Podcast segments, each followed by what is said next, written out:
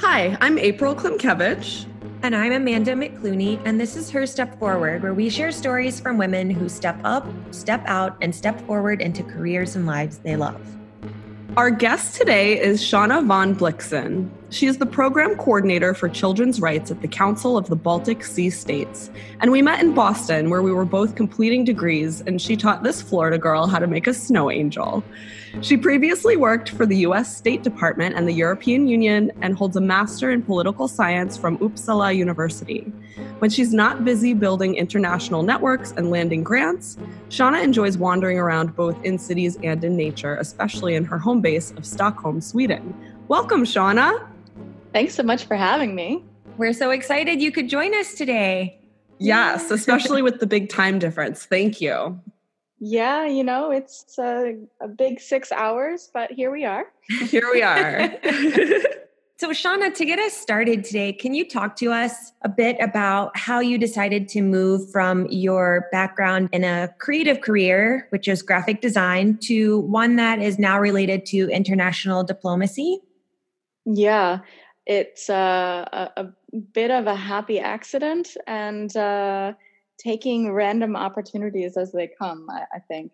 So I've been working in, in creative industries ever since I was a kid. I was a, a, dancer in a previous life, and I thought I would do that for, for the rest of my life. But uh, I, at some point, I realized my body probably wouldn't really be able to handle that. So I ended up moving into the, the visual arts with photography and graphic design. And I, I actually had a quite cool corporate job in the in the visual arts field that gave me a really unique opportunity to work with all kinds of different people and different kinds of tasks. And i learned the types of things that you just don't learn about yourself in school in a in a non-school environment when you have to use internal networks and office politics and and, all of these things. It, it's a it's a whole new world. So I, I figured out eventually that something I'm really good at and really like doing is connecting people who are working on totally different kinds of tasks and uniting them on the same on the, on the same idea. And in, in this job, I was uniting graphic designers and software engineers they don't speak the same language even a little bit but me being a very technical person was able to to make that connection happen. Describing to the designers what the limitations really are and what the possibilities could be that i'm talking to the the software developers about. And in the same breath taking the needs of the of the designers to the developers and talking out with them how can we make this work how long do you think it would take? We this would save us so much time and i think it would be a great thing for you to do as well.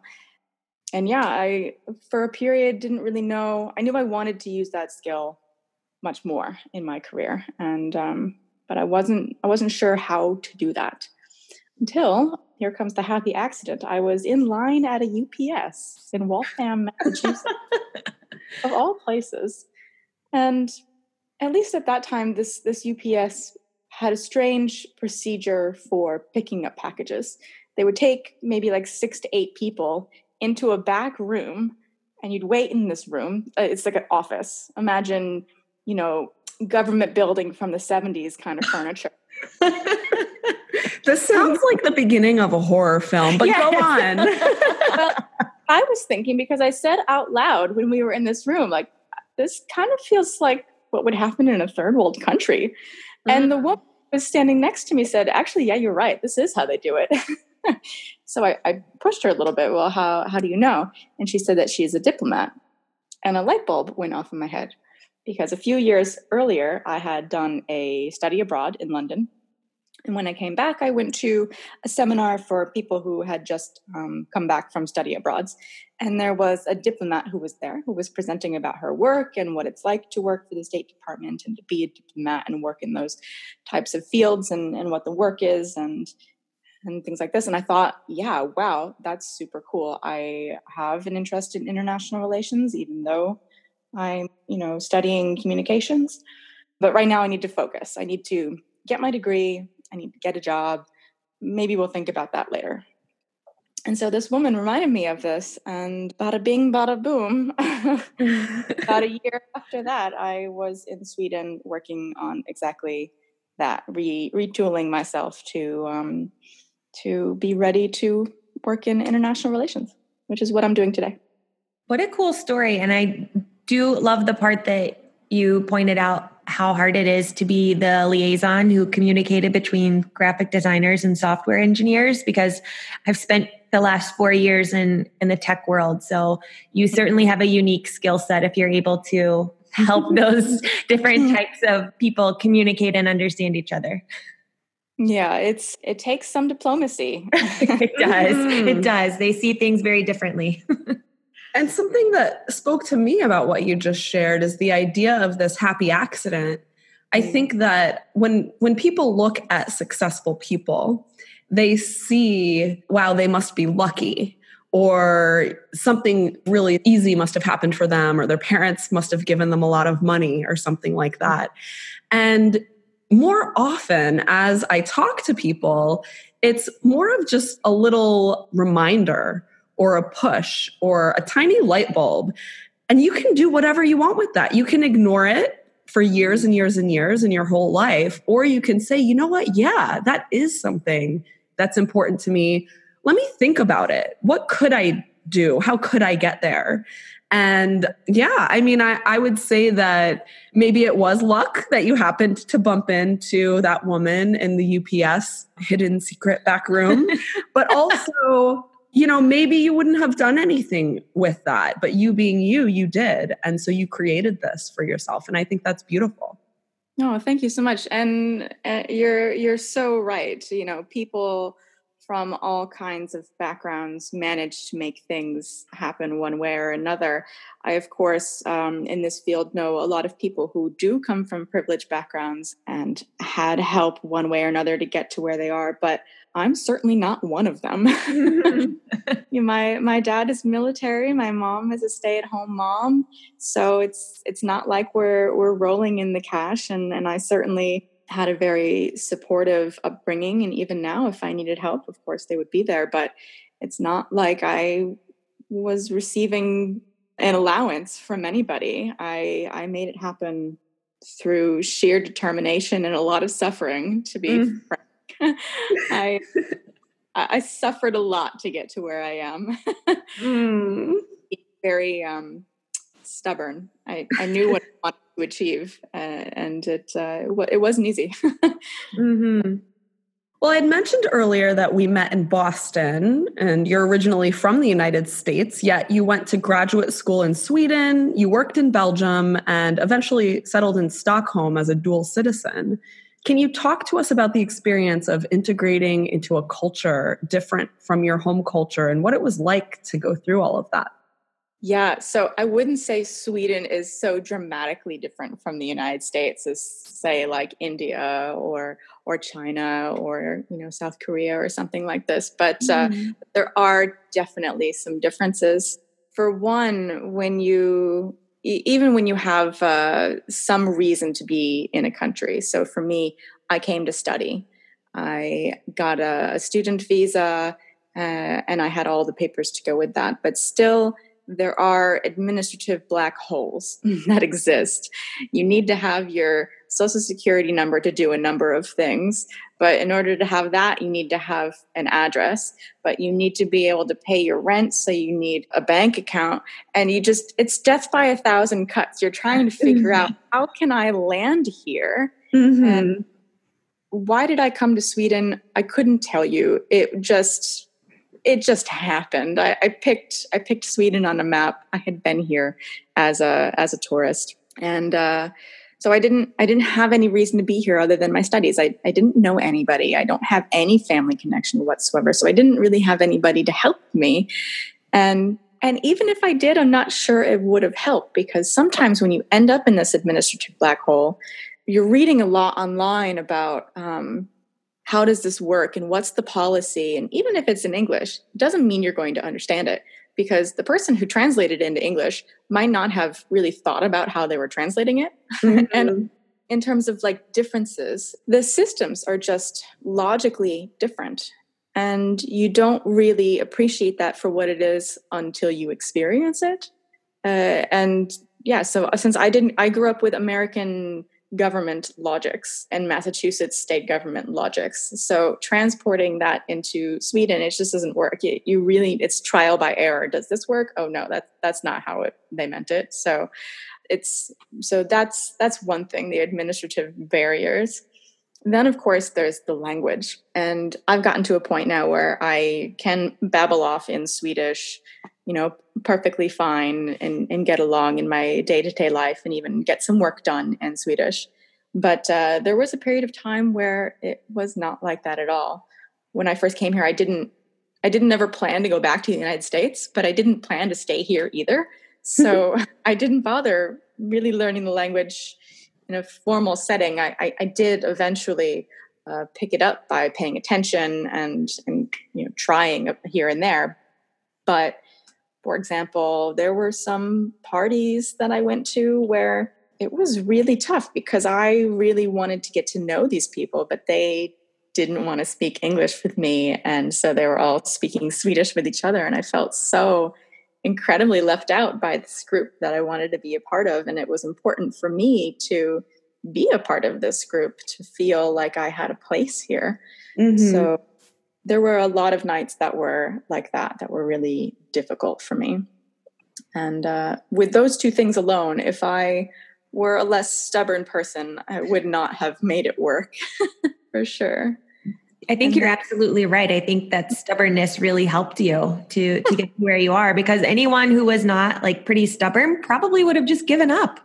Yeah, abs- absolutely. It's uh it's it's a challenge to to to keep reminding yourself that this is what I've signed up for. I I knew what I was getting into and it's going to work out somehow. I've just got to power through this weird time.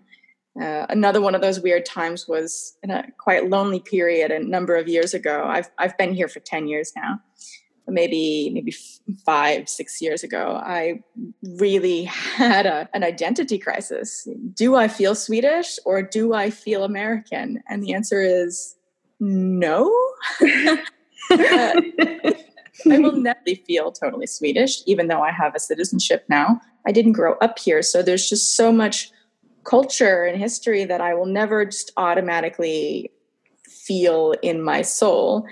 And on the flip side, I, there's a reason why I left the United States. I didn't really ever feel like I fit in there either. So I think the conclusion there is I'm not American or Swedish. I'm me, and that's great. And I accept that for what it is and, and actually quite appreciate that for what it is. So that's beautiful. And it's interesting how one identifies themselves. So if I'm traveling through South Florida and people say, "Oh, where are you from?" I'll I'll give the name of the city where I'm from. If I'm traveling throughout the United States, I'll say that I'm from Florida. If I'm traveling internationally, I'll say that I'm from the US. So it's it's just interesting because that the US could be like California, it could be New York. Those aren't my home, but you know, how somebody else sees that is pretty interesting too. And so I'm sure it was really difficult, not only answering those questions, because obviously you're not Swedish. So I'm sure that you would get that from local people, but also kind of thinking about it for yourself and like, but but what am I? How do I fit in? And I love that the conclusion is that you are you because you are awesome. Aw, thank you. I, will I'll just speak to this point a little bit here about when you're traveling around, how do you identify where you come from? Um, you know, of course, if you maybe you've experienced this, April, when when traveling internationally, and you say that you're from the United States, but where? And then, how far from New York is that? right. yes. Yes. Yes. Like, have you been? How often do you go to New York? I'm like, well.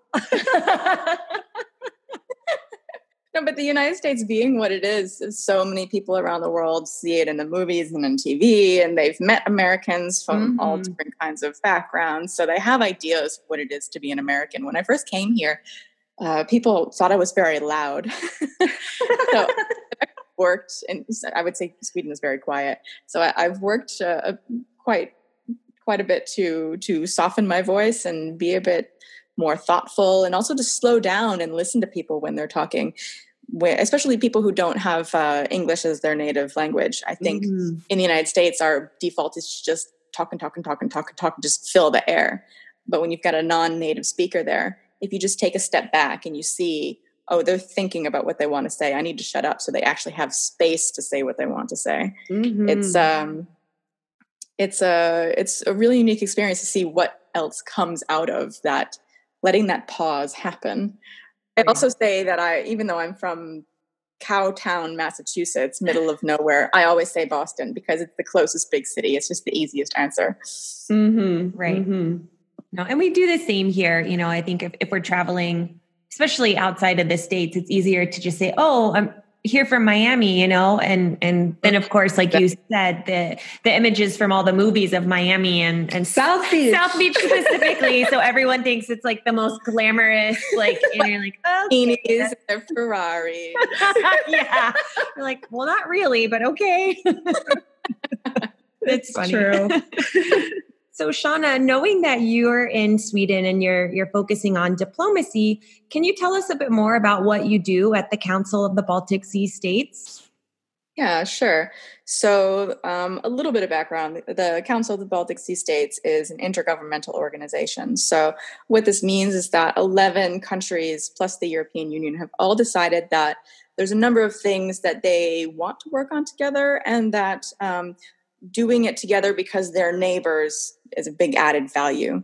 So, one of those topics that they've decided is uh, important to work on as neighbors is uh, children's rights.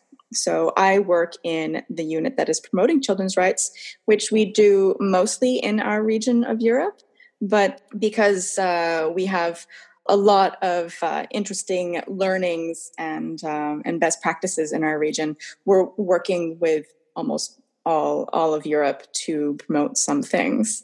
So that's just a little bit of background of the what I'm what I'm doing, and what I actually do day to day. Um, well, it's different every day, but my my task is to activate a network of professionals who are meeting children in their difficult times in their lives, be it when they're coming from different countries when they're migrating, when they're on the move. Maybe they've been trafficked or exploited along the way.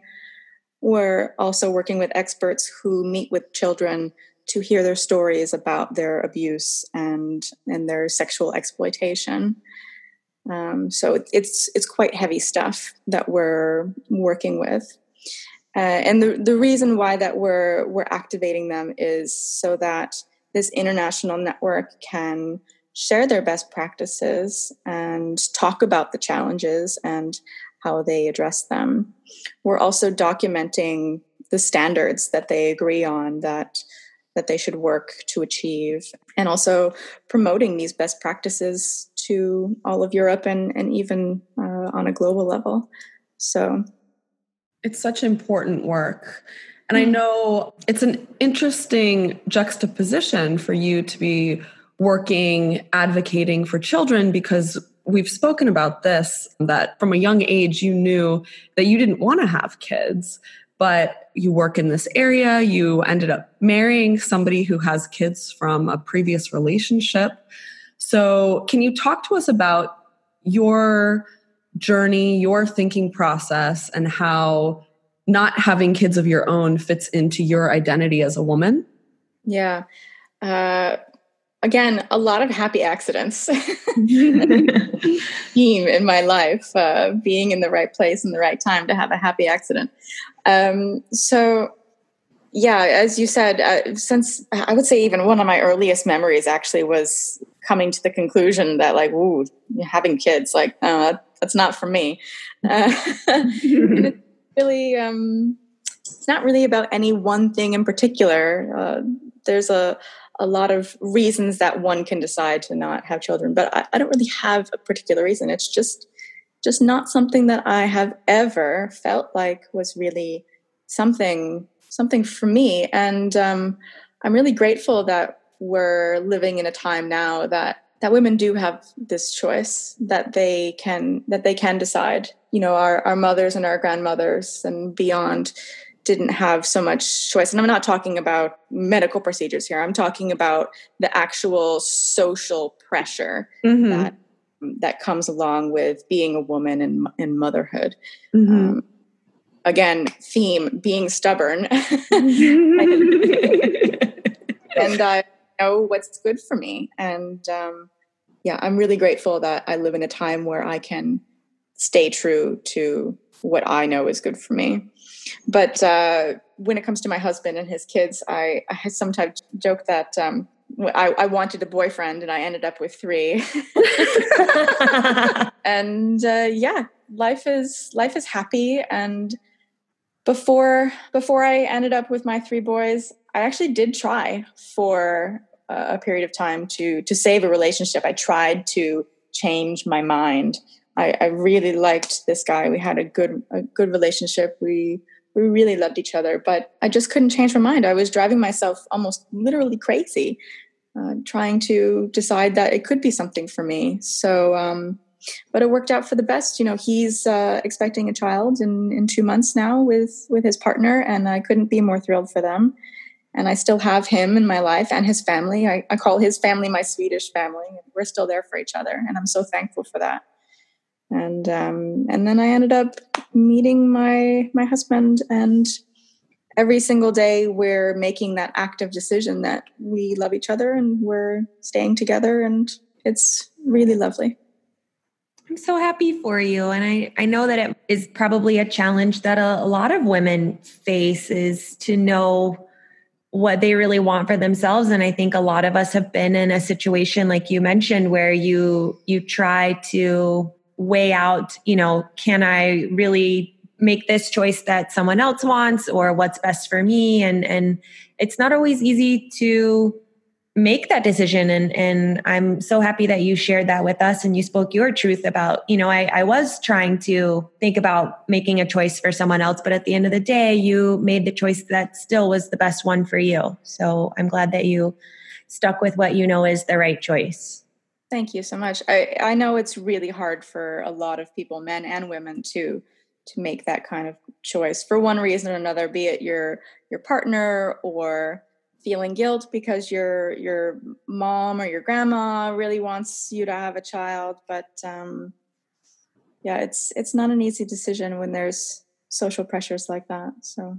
Mm-hmm, mm-hmm. so shauna backing up for just a minute one of the things that i'm kind of curious about is you know your work with the council of the baltic sea states you must deal with a lot of you know pretty emotionally heavy topics and so i'm curious at the end of the day, how do you go home and kind of, you know, leave some of that behind at, at your office or or how do you, you know, separate your work and your life so that it doesn't just drain you all the time? Mm. I'll first say that um, that happily a lot of my work is heavily administrative so um, you know i'm not reading case reports and things like this day in and day out i think I'm promoting the work of the people who are doing that, and I think that they're heroes. And uh, yeah, they're really incredible people. Um, but then at the end of the day, you know, the the work is never over. There's always five thousand other things that I could be doing to help the mission and reach our our deadlines in a in a higher quality way than we already do. So um, one thing that's important to me actually is as much as is possible, not checking email when I leave the office. it goes really against, I think, the the ethos that has taken over work life uh, in the past 10, 20 years. But it's important to my mental health to have that that boundary that I have space when I go home, that I am home and I'm working on personal projects. And then outside of that is spending a lot of time outside actually the last year or two i've really discovered that being outside in the woods and even just wandering around the city is such a perfect opportunity to take in the fresh air and look at the birds and the the eggs that are on the ground and the mushrooms. This is actually how I got into it. My husband convinced me to go to a mushroom foraging little workshop and obsessed. I mean, mushrooms are delicious. And if for free in the woods, like hell yeah. so I really just latched onto that. Uh, every single weekend in the fall, I am outside in the woods looking for mushrooms, and it just kept going on from there. I decided, you know what, I'm going to go on some hikes uh, in the summer. So bought all the gear. We went on one of the hiker highways in Europe. It's called Kungsleden, the uh, the King's Trail up in northern Sweden we did that last last year and uh, almost died. I'll skip that story. Um, oh, we're going to come back to that. no, it was just a really scary near hypothermia situation oh in the God. middle of a thunderstorm that came out of nowhere. Wow. Luckily, on top of the mountain at that time that other people were, but um, yeah, scary times. But then uh, I also reached out to uh, another former roommate of mine who I lived with in Brussels. I knew that she's doing a lot of mountain climbing and hiking and stuff like this. So I just shot her a message and said, you know, if you've got plans in the summer, I'd love to tag along. Because she has so much experience, I just thought, you know, she'd be the perfect person to sort of show me the ropes and and uh, that we could connect on on those things. And so we did that. We we hiked the tallest mountain in Slovenia, where again I I almost died. So maybe this is not maybe it's not the safest activity, but uh, it sure is a lot of fun. Uh, that time I nearly fell off a cliff, but I didn't. So I now have like a broken finger because of it. Still a year later. I thought we were talking about leaving stress behind, but this sounds very stressful. You know, You're happy with being new stresses, you know.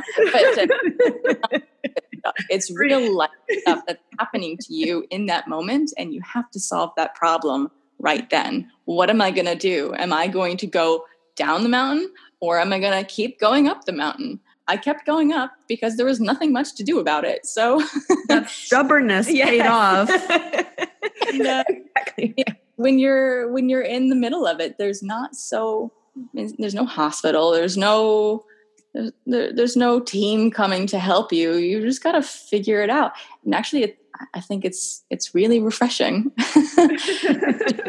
there with your own thoughts and in this space and and dealing with a real problem right now.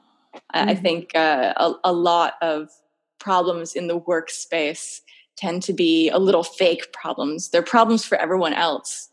So then they become like a, a bigger emergency than they really are. It can be very stressful when you really internalize that it's my job to solve everyone's problems. But um, so I, I think it's why I, I enjoy the the challenges of being out, outside. That if I get lost or if I get hurt or you know whatever it is, it's my problem right there in the moment, and I'm going to find a way to solve it. That's awesome. Well, I'm glad that you survived, Shauna, multiple times. you must still have much to contribute to this world. I do not doubt that. well, to to close today's conversation, I would love to ask you what is your best piece of advice for women who are looking to take their next step forward?